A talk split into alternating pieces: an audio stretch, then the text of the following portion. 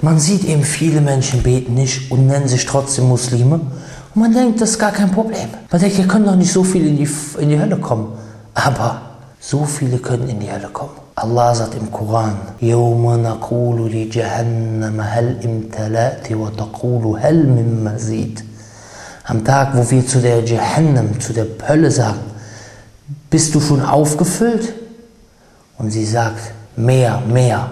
Also die Hölle will noch mehr. Also man muss sich nicht wundern, dass eben viele Leute nicht beten und viele Leute große Sünden machen und man denkt sich dann, ach ja, man ist vor der Hölle gerettet. Kann ja nicht sein. Doch man ist gewarnt.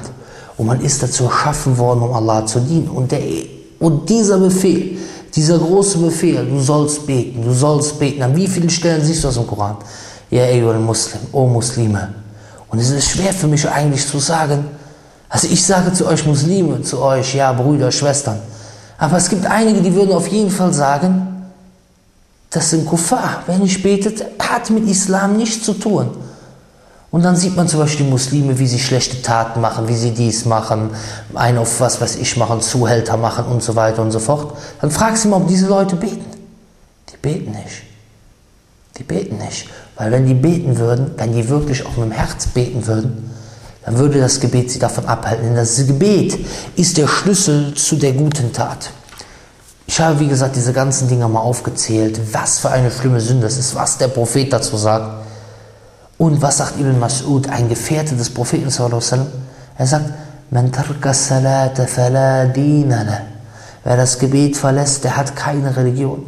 Und andere Gefährten, ein Tabi'i, Abdullah ibn Shaqi sagt, die Gefährten des Propheten, die haben nichts als Kuffer angesehen von den Taten, die man verlässt, außer das Gebet. Außer das Gebet. Und deswegen muss man sich darüber im Klaren sein, was ist es kein Kavaliersdelikt. Selbst ein Glas Alkohol zu trinken ist eine viel kleinere Sünde, als das, nur ein einziges Gebet zu verlassen. Ein einziges Gebet ist eine Katastrophe, eine zerstörerische Sünde. Was sagen die Großen immer dazu? Imam Malik sagt, wenn einer nicht betet, wenn einer nicht betet, und die Zeit kommt, wo das Gebet abläuft. Also er hat noch die Zeit, um einen Raka, eine Gebetseinheit vor Ablauf des Gebets zu, zu erledigen, also bevor diese Gebetszeit abgelaufen ist. Also sagen wir mal um 16.35 Uhr fängt Asa an, das Nachmittagsgebet, und das So-Gebet bis, geht bis 16.35 Uhr. Dann haben wir 16.34 Uhr, er könnte noch einen Rakat schaffen, er fängt nicht an zu beten, was gibt es dann für eine Strafe? Dann gibt es den Kopf ab. So sieht die Sache aus. Und wie gesagt, es ist eine große Meinungsverschiedenheit unter den Gelehrten, ob jemand, der das Gebet verlässt, Muslim ist oder nicht. Ob der überhaupt gewaschen wird oder ob der im Wald beerdigt wird. Das ist die große Frage hier. Ob der Imam Ahmed, der sagt beispielsweise, Rahimahullah, der sagt, wenn jemand nicht betet und er ist mit einer Frau verheiratet, der hört auf zu beten, die zwei sind geschieden. Wenn eine Frau mit einem Mann zusammen ist, der Mann hört auf zu beten, dann sind die beiden geschieden. Aber heutzutage, wir Muslime sind so weit von dem, oder viele Muslime sind so weit von dem wahren Islamverständnis äh, entfernt, wenn da ein Mann kommt und will eine Tochter heiraten, dann wird erstmal gefragt, wie viel verdienst du denn im Monat? Ah, 5000 Euro. Wunderbar, brauchen wir gar nicht mehr zu fragen, womit der Geld verdient. Vielleicht verdient er sein Geld mit äh, Zuhälterei oder mit äh, irgendwelchen anderen Schändlichkeiten oder was weiß ich. Oder hat eine Kneipe oder eine Disco. Ach, Hauptsache 5000 Euro. Oh, ein Haus und Cabriolet. Aber ob der betet, spielt keine Rolle. Und dann wird die Frau so verheiratet, weil die Eltern kein islamisches Bewusstsein haben. Und nach kurzer Zeit sind die natürlich auch unzufrieden, die sind geschieden, der ist 20 Mal fremd gegangen. Da braucht man sich nicht zu wundern. Weil wer keine Angst vor Allah hat, wer keine Angst vor Allah hat, dass Allah eine Strafe auf ihn herniedersendet, wenn er, wenn er nicht betet, warum soll der Angst vor seinem Partner haben, wenn er Sina macht? Weil es ist ja schlimmer, nicht zu beten, als der Frau fremd, also als der Frau fremd zu gehen. Und der Frau fremd zu gehen, da ist ja schon eine Sünde, auf die die Todesstrafe im Islam steht, und zwar per Steinigung. Ne? Wenn es jetzt äh, ein islamisches Gesetz gibt, damit eben auch Ordnung bewahrt wird. So. Und jetzt, ja, wenn man das alles weiß, und Allah sagt auch im Koran über die Leute, die nicht beten, er sagt, illa ashab yamin außer die Leute der Rechten. Fi jannat yatasalun. Im Jannah fragen sie, anil mujrimin, nach den Verbrechern. Ma salakakum fi sakar. Was hat euch in die Sakar, also die Hölle reingeworfen? Was sagen die? Die erste Antwort, lam nakum min al musallin. Er gehört nicht zu den Betenden. So viele Stellen. Schlagt den Koran auf. Lest euch den Koran einmal durch. Lest euch den Koran einmal durch und ihr werdet es, ihr werdet es sehen. Ohne Gebet ist man so gut wie verloren. Schlagt den Koran auf. Ihr seht es auf jeder Seite. Gebet, Gebet, Gebet, Gebet, Gebet. Also was hält einen, jetzt ist die Frage, was hält einen auf? Was hält einen auf zu beten? Da ist als erstes mal der Scheitan. Der Scheitan hat Allah geschworen, der will dich und mich und er will uns alle in die, in die Hölle kriegen. Und ein Mittel, den Scheitan zu bekämpfen, ist, dass man anfängt, richtig zu beten. Denn wie ich eben schon gesagt habe, das Gebet hält von den Schändlichkeiten und Abscheulichkeiten ab. Inna salata anil fahshai wal munkar. Und außerdem führt das Gebet dazu, dass die Sünden vergeben werden. Denn Allah hat nicht das Gebet gemacht, um uns damit zu ärgern. Allah gibt uns Verbote und Gebote nach Weisheit, ob wir die Weisheit verstehen und ob wir sie nicht verstehen. Beispielsweise, wenn ich mit einem kleinen Kind zum Arzt gehe und das soll eine Spritze bekommen. Das kleine Kind will die Spritze nicht, weil es sieht den Nutzen in der Spritze nicht. Aber wir als Erwachsene wissen, diese Spritze, diese Impfung hat einen Nutzen. Und wir werden das kleine Kind dazu zwingen, dass es die Impfung bekommt. Und Allah ist natürlich unendlich weiser als wir und er weiß, dass das Gebet gut für uns ist. Denn er hat uns dazu erschaffen, dass wir ihm dienen. Das ist unsere Natur, ihm zu dienen. Wenn wir gegen unsere Natur verstoßen, werden wir unglücklich sein und werden zugrunde gehen. Und selbst wenn wir in diesem Leben glücklich sein sollten, was keiner ist, keiner, der nicht betet, ist glücklich, weil sein Herz ist nicht gefüllt mit Iman. Ein Mensch kann nur glücklich sein, wenn sein Herz mit Iman richtig gefüllt ist und wenn er richtig nach dieser Religion lebt. Also wenn ihr glücklich sein wollt im Leben, fangt an zu beten. Aber das Wichtigste ist, man muss versuchen, der Hölle zu entkommen. Denn in diese Hölle will nicht mal einer eine Sekunde lang. Jetzt kommen die Argumente, oder was heißt Argumente? Nicht die Argumente, sondern vielmehr die faulen Ausreden, warum man nicht betet.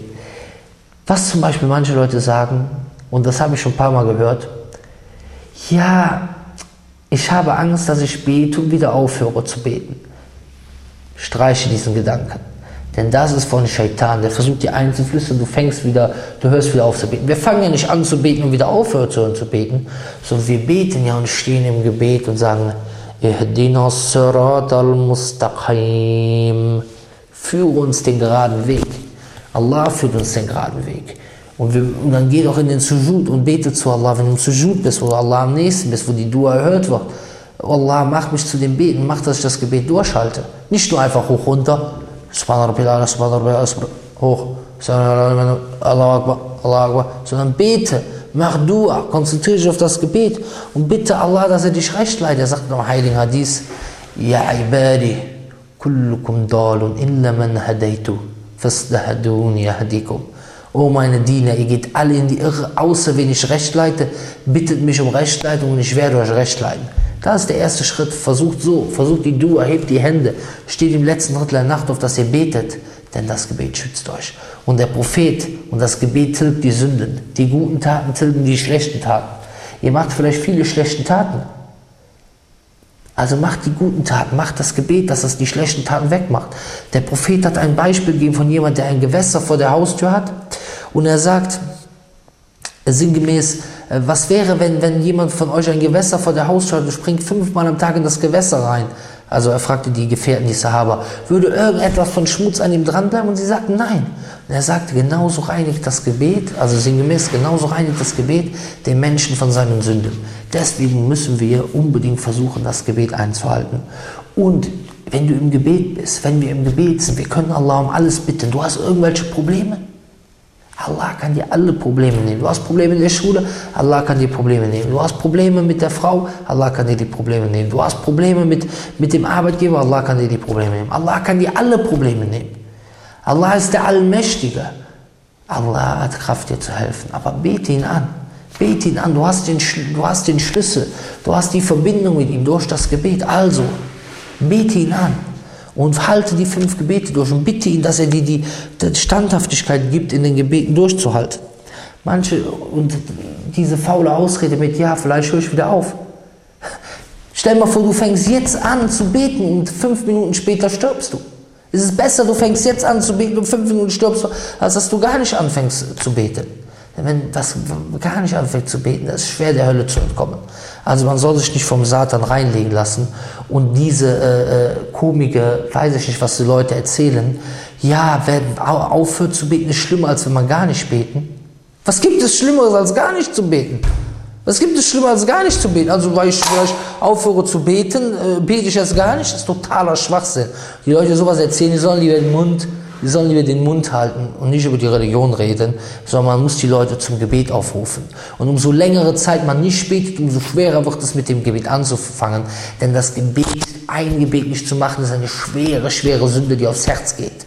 Die Sünden gehen aufs Herz. Allah sagt im Koran, Rana ala kulubihim yaksibun. Das, was sie getan haben, sich verdient haben mit ihren Taten, hat sich also wie Schmutz auf ihre Herzen festgelegt. Und irgendwann ist Ende. Der Iman geht hoch mit guten Taten, geht runter mit schlechten Taten. Du betest nicht, du betest nicht, du betest nicht, du betest nicht. Irgendwann sagt derjenige, wir haben es schon oft gesehen, ach ja, das muss heute nicht mehr sein.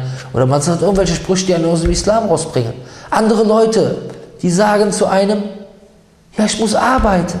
Ja, dann bete doch auf der Arbeit. Jeder Mensch kann auf der Arbeit beten. Ach, du kannst nicht auf der Arbeit beten. Hast du schon mal Allah gebittet, dass er dir die, die Fähigkeit gibt, dass er dir den Schlüssel gibt, dass du auf der Arbeit beten kannst? Hast du deinen Arbeitgeber schon mal gefragt? Okay, bete heute Nacht zu Allah dass, und dass dein Arbeitgeber sein Herz umgedreht wird, dass du morgen zu ihm gehst und kannst beten. Der wird es dir geben. Dann wirst du beten können. Und selbst wenn das nicht so ist, dann, dann musst du aufhören zu arbeiten. Und du musst weiter beten, denn du bist Diener Allahs und nicht Diener des Arbeitgebers. Es gibt einen, ähm, einen großen Gelehrten, der wurde von einem Führer, wurde er, der, der sollte einige Sachen sagen und die Sachen waren nicht richtig und, hatte, und der Führer hat ihm gedroht, dass er ihn sonst töten wird. Was hat er zu ihm gesagt? Hätte ich gedacht, dass du das Leben und Tod gibst, hätte ich dich angebetet. Also müsst ihr euch denken, Hätte ich gedacht, dass der Arbeitgeber mich versorgt, dann hätte man den Arbeitgeber angebetet. Aber der Arbeitgeber versorgt einen nicht, sondern Allah versorgt einen. Vielleicht schmeißt ihr euch bei der Arbeit raus und morgen kriegt ihr schon einen besseren Job. Es kann nicht sein, dass ihr für Allah eine, Pro, eine Probe bekommt, die schlecht für euch ist. Es kann nicht sein, dass ihr etwas für Allah tut und danach passiert euch etwas Schlechtes. Alles, was wir für Allah tun, ist gut für uns. Allah sagt im Koran, وَعَلَى اللَّهِ فَاتَّوَكَّلُوا إِن كُنتُم مُؤْمِنِينَ und auf Allah vertraut, wenn ihr Gläubige seid. An anderer Stelle sagt er, an anderer Stelle sagt er im Koran, und wer auf Allah vertraut, dem wird er Genüge sein. Also vertraut auf Allah und betet zu Allah, dass er euch die Möglichkeit gibt, dass ihr diese Sachen, dass ihr das schafft, an dem Gebet festzuhalten. Eine andere möchte gern Ausrede ist, dass man sagt, ja, ich mache schlechte Taten, wie soll ich beten? Ich kann doch nicht beten und danach gehe ich in die Disco. Du musst nicht sagen, ich höre erst auf mit Disco, dann fange ich an zu beten. Weil nicht zu beten ist noch schlimmer, als in die Disco zu gehen.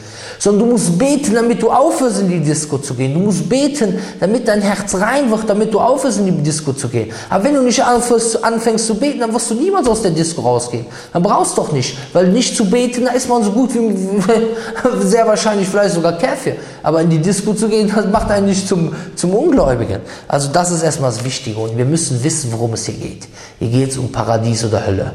Wer will in die Hölle auch nur eine Sekunde? Okay, nehmen wir mal einen Deal. Man sagt, okay, du gehst fünf Sekunden in den Pizzaofen, danach brauchst du dein ganzes Leben nicht zu beten.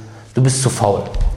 Fünf Sekunden, okay, auf das Blech und reingeschoben. Nach, noch nicht mal drin geschoben mit dem Kopf, hört man den Schrei, nein, raus! Fünf Sekunden. Aber vielleicht ein Gebet lässt einen 100 Jahre in der Hölle schmoren. Darüber muss man sich im Klaren sein. Und Allah sagt im Koran, Allah sagt im Koran, dass er an diesem Tag niemand so straft wie er. Glaub mir. Diese Strafe kann keiner aushalten. Diese Strafe kann keiner aushalten. Und das Paradies ist so schön, wie es sich niemand vorstellen kann. Was sagt Allah im Koran? Er sagt im Koran, dass diejenigen, die, die ungläubig sind, dass die sich an diesem Tag wünschen würden, Staub zu sein. Jetzt wünscht man sich immer zu leben, weiter zu leben, aber an diesem Tag werden sie wünschen, Staub zu sein. Leute, meine Absicht ist nicht, also Geschwister, meine Absicht ist nicht, jemanden zu beleidigen, zu bekämpfen, sondern meine Absicht ist, je, euch aufzuwecken und mich aufzuwecken, dass wir an dem Gebet festhalten. Fangt heute an. Sagt nicht, fangt morgen an. Morgen seid ihr vielleicht tot, dann ist es zu spät. Fangt heute an zu beten, bevor es zu spät ist bevor es zu spät ist. Leute, fangt heute an. Und wenn ihr einmal den Gebet verpasst, macht weiter, macht weiter, macht weiter, bis ihr es schafft. Lasst euch nicht besägen. Gib nicht auf, gib nicht auf in diesem Kampf gegen den Satan. Gib nicht auf und gehört zu der Partei Allahs, denn die Partei Allahs, das ist die erfolgreiche.